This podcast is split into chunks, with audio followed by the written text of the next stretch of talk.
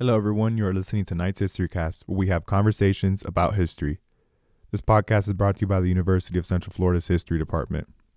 This week, I spoke with Dr. Jim Clark, a professor of history here at the University of Central Florida, and we primarily focused on his 2014 book, A Concise History of Florida, uh, with chapters specifically um, related to Florida politics, as I thought it was a pretty fitting idea to have a little crash course history um, about Florida politics since the major political event happening right now in Florida is uh, the midterm elections. So I thought it'd be thematically fitting to have this conversation and to have this week podcast uh, focus on that.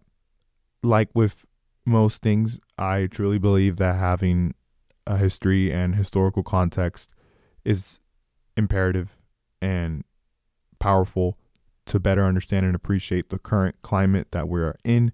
And it's no different with politics and I'm I'm very honest and I'm always honest off mic on mic and my questions are very direct because and I let him do the talking because this is in a a subject area where I am the most comfortable in the sense of knowledge, not comfortable in the sense of talking about it because clearly I'm comfortable talking about it. Um, talking about it right now, and you know, it was no one's decision to to make this week's podcast uh, thematically fit with the current events that was my idea. So um, it's just I don't like I I'm not the type of person that likes to talk when I don't know. So I just sit back and let Dr. Clark do the talking and kind of educate me as he as he can. Um, and that's that's what I kind of wanted to say in the intro because there is a difference if you listen to all the other podcasts I'm kind of more involved but this one I I didn't feel comfortable being more involved because again I I I don't want to seem like I know what I'm talking about when in reality I don't know, and I'm you know I think that's on I don't think that's honorable as a scholar as a person. You know, there, there's different roles when it comes to that. You know, there's the active role in the sense of act, being actively involved in a conversation, but there's also just the the more the more observant role. You know, sitting back and really soaking in all different perspectives and understandings, so then you could take that active role later on you know, it's kind of like a, stu- a two step process. So this is more of my observant role that you'll be seeing in this podcast where I'm just asking questions, not kind of really having a bounce back, natural, dynamic conversation response. But yeah, those are some of the things I wanted to talk about in this intro. So enough of me talking. I just wanted to make that very clear before you all go listen to this episode, which again, I think it's very important, like all the other episodes. Um, but if you're a Floridian and you're listening to this, just to have a little bit of crash course history to better appreciate, you know, when you're going to the polls, because I think no matter what your political standing is, voting is important. So, um, enough of me talking and cue that music.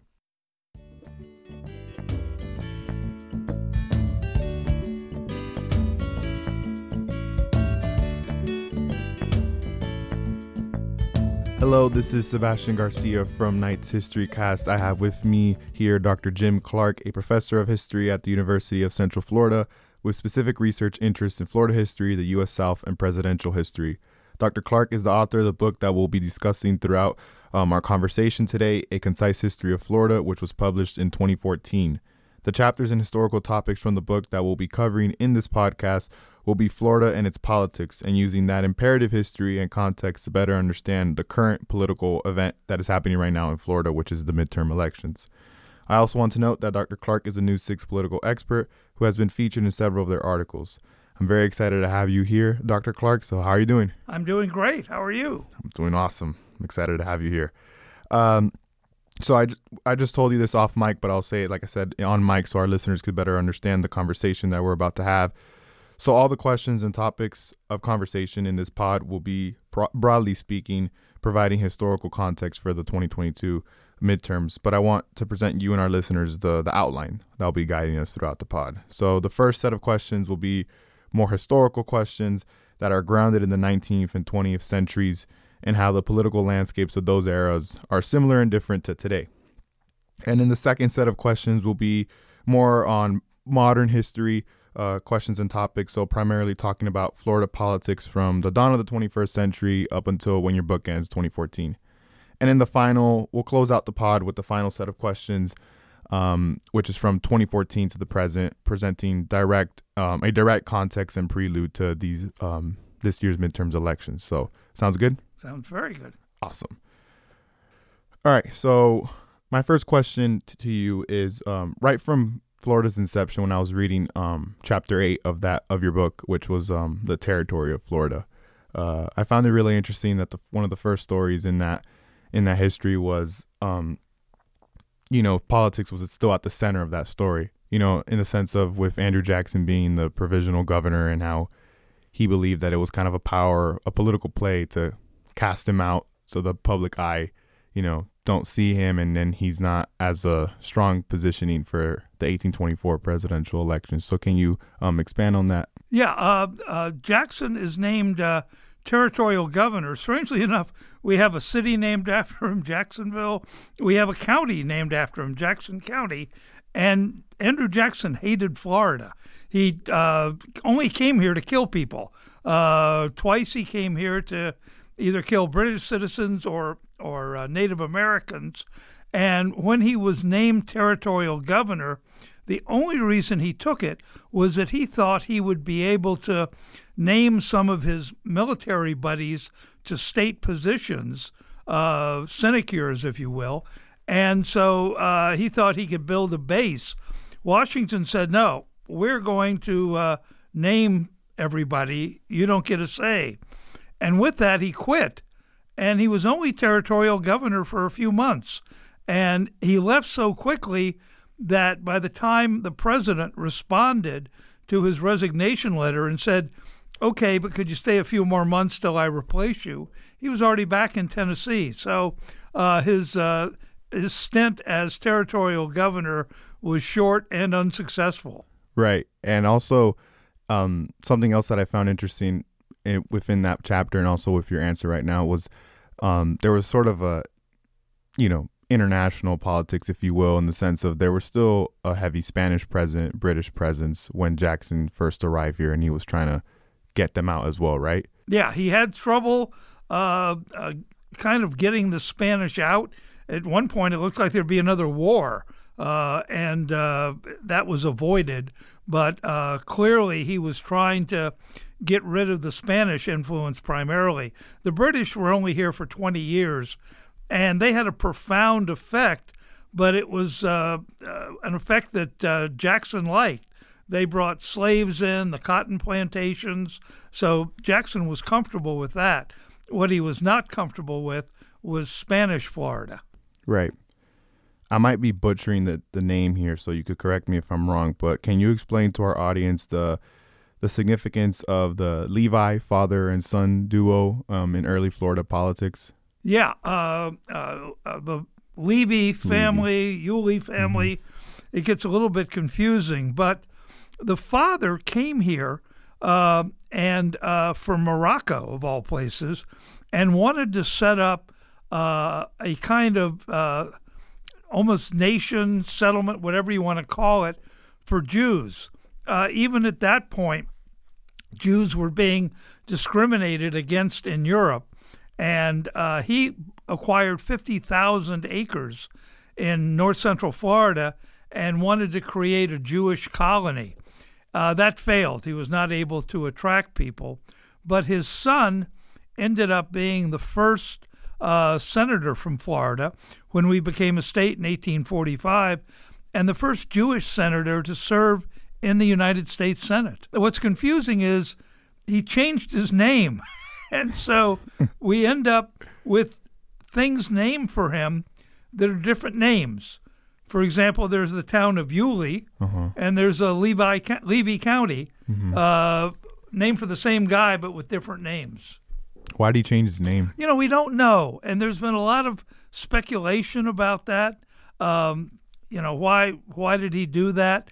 And he never said during his lifetime, and uh, but he did, and it's kind of remained a historical mystery. So you state in the book that quote if there was any politician who symbolized early Florida, it was Richard K. Call end quote. He was kind of the the founding father, if you will, of Florida uh, as part of the United States. He was the one who pushed for statehood. Uh, there was uh, we became part of the United States in 1821 and did not become a state until 1845. Uh, we had to wait until we had enough people and for Congress to approve our Constitution and to let us in. And throughout this, uh, Call was the territorial delegate to Congress, non voting, just like the District of Columbia or Puerto Rico have non voting delegates. Um, and he was able to use his uh, abilities in Washington uh, to get us made a state. What were some of the lessons um, that we could take from Florida's early politics, um, if any? You know, from when it was a territory and then also when it was a newly acquired state in 1845. Yeah, I think that uh, we were very much like every other southern state. Uh, we were very pro slavery. Uh, remember, we were only uh, in the Union 15 years before we left to join the Confederacy uh, from 1845 to 1860. So we were very much Southern. Uh, the politics were pro slavery and not much different than Georgia or Alabama. Remember, Florida was a very small state. Up until World War II, we were the smallest state in the in the South in terms of population. Uh, South Carolina, Arkansas, Alabama, and Mississippi had more people than we did up until Second World War. All right, so transitioning from early Florida to a chapter in your book specifically titled Florida Governors 1868 to 1950 can you explain to our listeners the broader historical and political trends and trajectories that were happening in the state during that time period? Yeah, I think, uh, first of all, after the Civil War, we go through a period of reconstruction with the rest of the South, even though we played a very minor role. Uh, of the 600,000 Confederates, only 15,000 came from Florida. We just, again, didn't have that many people.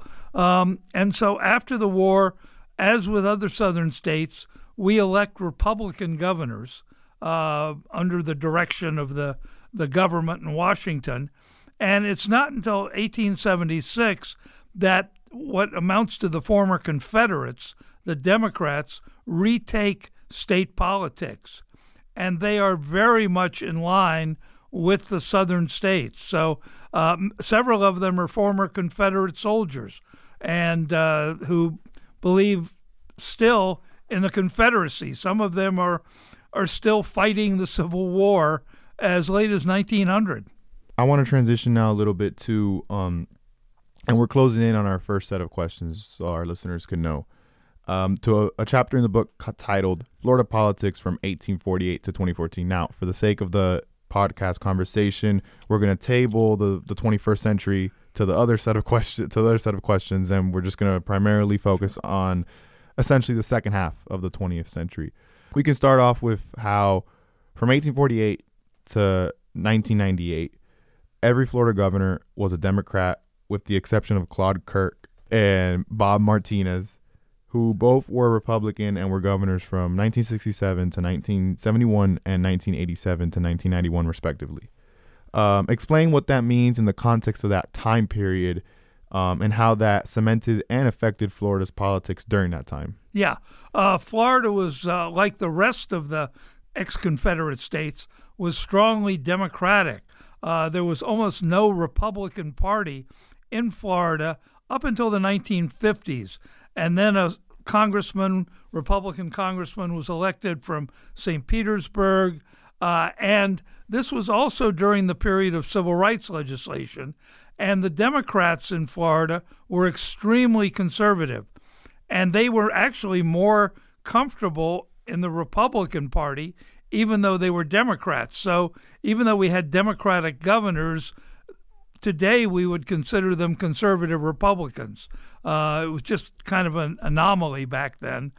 Uh, and so in uh, in 1966, Claude Kirk ran for governor. Nobody thought he had a chance but as they often do, the Democrats splintered that year. They nominated somebody who was uh, from Miami, uh, who had no support in North Florida, which he needed. Uh, he was viewed as kind of a liberal, and and Kirk won, to the surprise of of many people. Uh, Bob Martinez also won. Uh, when uh, Claude Kirk won, you could only serve one term. So he was out after um, would be out after four years. But we passed a constitutional amendment to allow governors to serve two terms. He was defeated uh, by Reuben Askew after one term, and then Bob Martinez was defeated after one term by Lawton Chiles. So um, the Republicans were not that dominant up until the late 1990s. Can you explain to our audience the significance of the pork chop gang in Florida politics? Yeah. Up until a Supreme Court ruling in the 1960s, Florida was very uh, badly apportioned. And by that I mean that uh, Liberty County in North Florida, with a population of 6,000 people, had as much clout in the Florida legislature as Miami Dade. Uh, so the panhandle uh, controlled the legislature. These were very conservative Democrats. They were kind of under the influence of a man named Ed Ball, who was the heir to the DuPont fortune in Florida, very powerful, and he basically got to run the state uh, through these people. Finally, the Supreme Court issued what's known as the one man, one vote ruling, which said, no, you can't have that kind of thing. And the pork chop gang broke up and lost their uh, their influence. And um, what were some of the more notable governors during that time period, in from 1948 to 1998? Yeah, we had a, a strange collection of of uh, of governors. Uh, a guy named Fuller Warren, uh, I think, wanted to have presidential aspirations and uh, was very colorful uh, he unfortunately for him, he passed the first sales tax in Florida, and that doomed him. Uh, uh, you'd go into a store, and they would have a jar there, and uh, it would be uh, pennies for Fuller Warren. And you'd put your sales tax money in the big jar, uh, so people would see that every time they, they went to the store. So um, he faded pretty fast, uh, and uh, any hopes he had for higher office were were dashed. Uh, we had a governor, very good governor, uh, McCarty, who died in office very unexpectedly, and uh, the the man who replaced him came from the legislature, who succeeded him, uh, was a guy named Charlie Johns, who I think everybody agrees was just uh, a terrible uh, governor.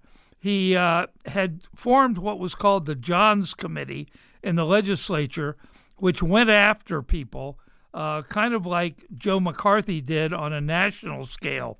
And scores of college professors lost their jobs, state employees, either because uh, Charlie Johns uh, said they were, you know, left wingers or exposed them as being gay. And so uh, when that term ended, he ran for governor and lost to Leroy Collins, who everyone says is the greatest governor in the history of Florida. He was no liberal, certainly, but he was very moderate during this period of turmoil with uh, Dr. King and the civil rights movement starting. And he guided Florida through what could have been a terrible time, much as it was in Alabama and Mississippi and other southern states. We did not have uh, the violence that they had. I know you mentioned um, in the pork chop gang answer um, the dynamic, but I would like um, for you to further elaborate on the dynamic between North Florida and South Florida and how that affected the state politics. you know, uh, the people who were running Florida in the 1830s and early 1840s envisioned us as being two states, uh, the Panhandle and the Peninsula. And that might have been the best idea. uh, unfortunately, uh, for those people, uh, the issue of slavery was becoming prominent. And to satisfy everybody, states were being admitted in pairs one free and one slave. So we were paired with Iowa. And uh, although there was opposition to Florida from people who said we'd never have as many people as Iowa. Um, and so uh, the the peninsula has always been different than what was originally known as West Florida, the Panhandle, uh, which was always extremely conservative, uh, and the rest of the state uh, was more uh, progressive. So now we're we're going to be transitioning to our recent history questions. So essentially from 2000 to 2014, and you know that started off with Jeb Bush being governor from 1999 to 2007. But before uh, diving into Jeb Bush specifically, um, I want to know your thoughts on this because you know I, I find this fascinating and an interesting inflection point in Florida politics. Um, as from you know the dawn of the 21st century, there have been only republic governors, and you know that's total inverse from what we just discussed in the 20th century. So, can you explain that phenomenon? The Republican Party has been ascendant in this century, uh, as you point out, beginning with Jeb Bush. Uh, as late as four years earlier, uh, in 1994, he lost the governorship to uh, Lawton Chiles. But then, four years later, uh, Chiles, of course, uh, had died in office. The Democrats were disorganized, and he became governor. And since then, we've had a succession of, of Republican governors, and you know that may not change. Uh, for a long time, we were considered a purple state. Could go either way. Uh, remember, just four years ago, Andrew Gillum came within 33,000 votes of being elected governor. And uh, now um, the Democrats don't seem able to really mount a challenge. From Bush, we go to um, we go to Crist, and then who was governor from 2007 to 2011, and who is now challenging, of course, Governor DeSantis uh, in this year's midterms uh, for governor, but running as a Democrat. So first, this is twofold.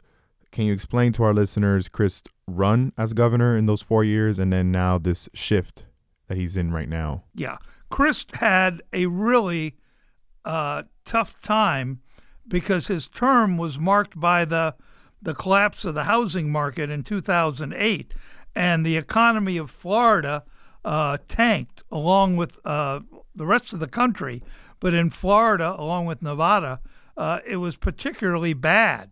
Thousands and thousands of people lost their homes. Um, there were bank failures. Uh, people lost their jobs. And he had to deal with uh, cutting the state budget, raising taxes, all of those problems, which hurt his popularity clearly. Uh, and so, uh, uh, and then he got, he became convinced that he should go to the Senate, and uh, it was kind of a mess, actually. Uh, and it's it's shown by the fact that he has run for office as a Republican, as an independent, and now a Democrat. Uh, and uh, he has not won a statewide race in 16 years. Uh, but and he's run for Senate, for governor. This is his third run for governor uh, and he's only run one one time. So, uh, and then uh, in a fatal move for a Republican in Florida, uh, after an oil spill in the Panhandle, Barack Obama came to the state, and Crist gave him a big hug, and conservative Republicans said, "No, no, we, we don't like you anymore," and and he lost. Uh, and so now he's trying in this election to come back. Right. So now we're we're approaching our our last set of questions, which is specifically um, giving context and a prelude to this year's midterms elections. So, and this is kind of cool um, because it gives you an opportunity to fill in the rest of those blank pages per se of the 2014 sure. book.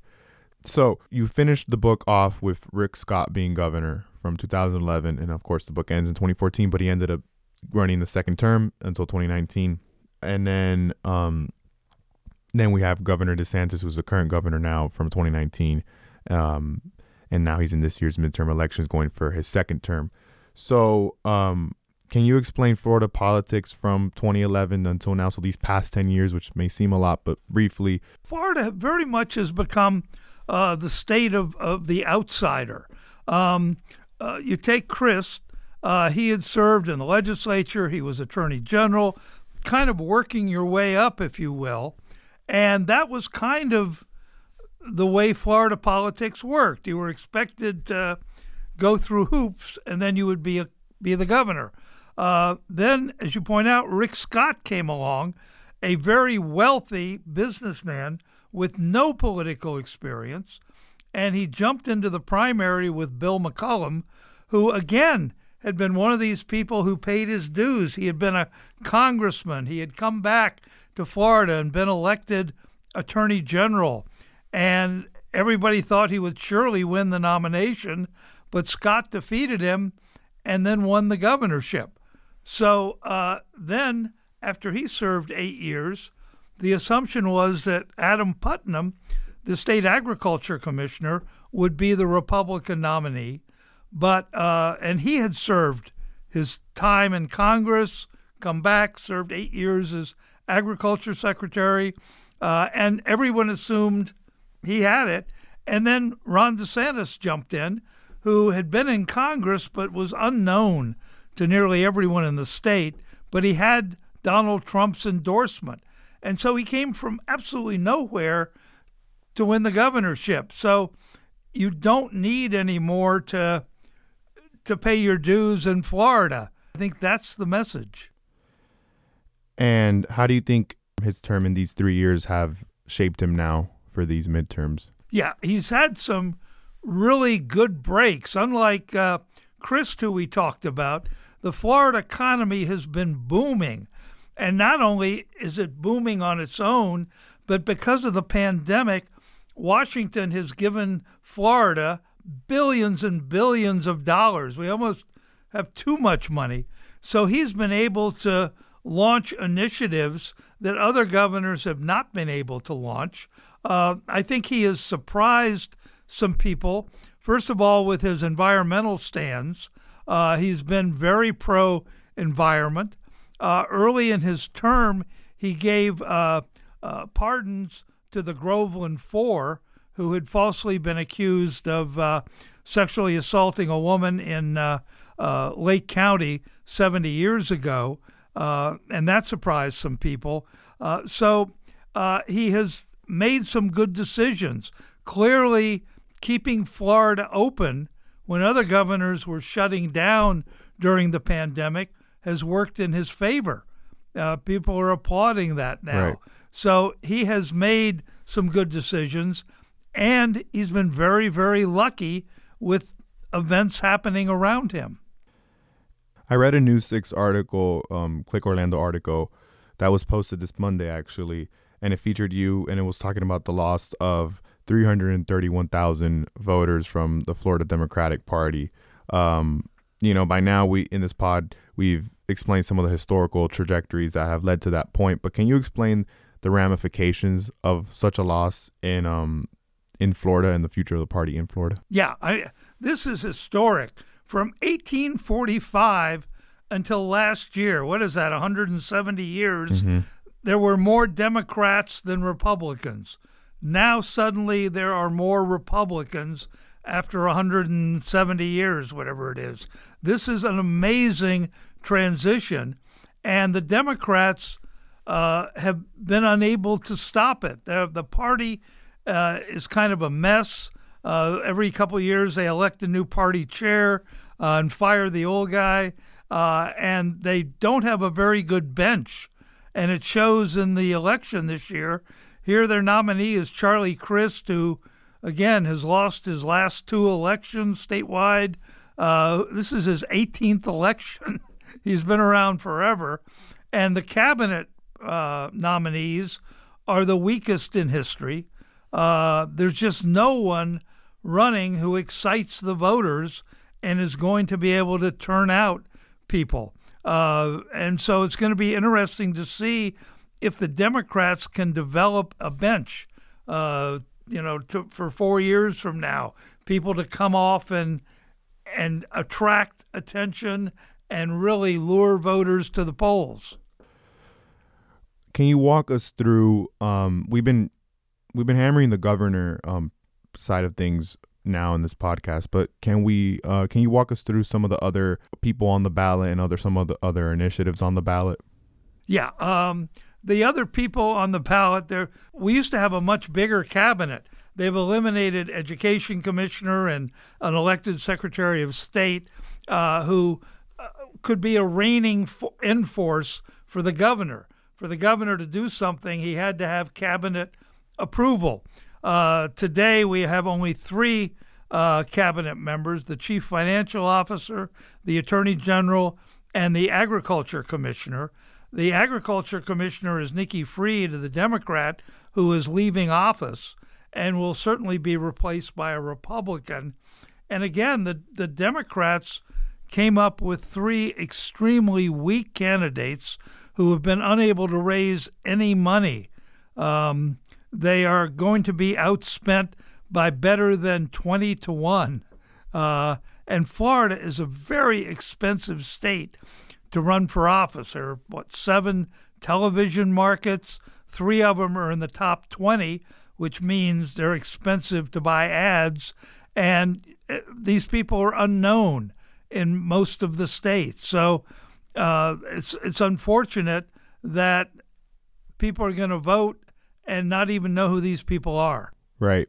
Can you explain um, where the metrics stand for uh, Marco Rubio and Val Demings? Yeah. Um, Val Demings is a congresswoman from Central Florida, from Orlando, former police chief, who is challenging Rubio, who's been in the Senate now for, for 12 years. And, uh, you know, the problem uh, Congresswoman Demings has is the rest of the ticket. Uh, it's impossible for her to carry the entire Democratic Party, and that's basically what she's being asked to do.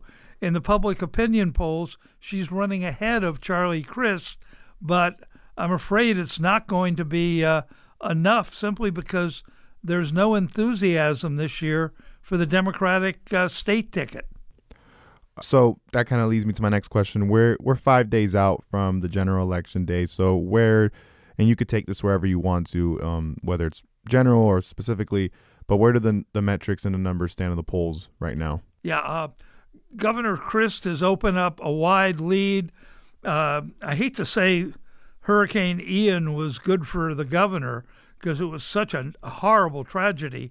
But if you'll recall, uh, early October when the hurricane struck, uh, the governor was on every TV station. You couldn't turn on the TV without seeing him. And Charlie Crist almost disappeared during that time. Uh, you know, he couldn't command he couldn't command television time and and get on to talk about the hurricane. So uh, it really helped the governor. He was able to look uh, strong and uh, he was able to look compassionate the biggest rap ab- about him has been that he's a bully, uh, whether it's true or not. People have said it. And he was able to show compassion. He involved his wife in the uh, the rescue efforts and the coming back efforts. So uh, this has really been a boon to him. And early on, he was ahead by four or five points, and now he's ahead by 10 or 11 points. And remember, this is a guy who didn't even get 50% of the vote four years ago. He got, what, 48%. So um, this has been a sea change both for him and for Florida. My final question for you today, Dr. Clark, is what is the significance of these midterm elections, not only for Florida politics, but um, broader U.S. politics? Yeah. The, the question is what is Ron DeSantis going to do two years from now? Is he going to run for president? Some people say he'll challenge Trump. Others say no, he won't. Um, he's only, what, 44 years old. So, in theory, he could run 20 years from now or even 30 years from now. But the problem is, six years from, if he waits and doesn't run in 2024, six years from now, he'll be out of office and won't have that base as governor, which has allowed him to have tremendous national presence. He'll be a former governor, and former politicians uh, don't get a lot of attention, and people aren't going to want to give as much money to somebody who can't help them as governor. So uh, I think he has a tough decision to make whether to run. Uh, we don't even know for sure if uh, former President Trump is going to run. Um, you know, the public opinion polls tell us that uh, pre- former President Trump is losing a little bit of popularity gradually every month or so those are all the questions I have um, made for this podcast for you, Dr. Clark. I, I just want to thank you for not only um, taking the time out of your day to talk to me, but also answering answering all these questions as great as you did. Um, before I end the podcast, um, any final thoughts or words you have for our listeners? Uh, Tuesday will be fascinating because the danger for the Democrats is that if the statewide ticket is weak, so called down ballot uh, Democrats may be in trouble. Members of the state House, members of the state Senate uh, who are Democrats may lose their seats in what could be a Republican tsunami. All right, Dr. Clark, that is all the time we have today, all the questions I've have made for you. I want to thank you again for taking the time out of your day to talk to me. I really appreciate it. My pleasure. That was the pod. I hope you all enjoyed it. I hope um, I hope the biggest takeaway is just that you have a better understanding and appreciation of Florida politics, whether it's directly related to this to, to this year's midterm or not. Um, it's still important to know. You know, one of my one of my favorite quotes that I've come across, honestly, in the past four months, and it's really I've come across it because I've been doing this job, is from Senator Bob Graham, and this quote is in one of his op-eds, which I can't remember right now, but it's in Writing for a Public Good um, book by Dr. Stephen Null, and I mentioned it in that podcast, which is episode 20. So go check that out. The quote is quote Democracy was never intended to be a spectator sport. End quote. I love that. Um, I think it's absolutely true. So don't go. So don't be on the sidelines um, this voting season and go vote. It's the reason why our this you know democratic experiment we call in the United States of America exist. I hope this podcast just gives you a better understanding and better appreciation of the history of Florida politics, especially if you're a Floridian listening to this. So please subscribe to this podcast feed to hear future conversations about history. For Knight's History Cast, I am Sebastian Garcia. Thank you all for listening. I really appreciate it, and I will see you all on the next one. Thank you, everybody. Appreciate it.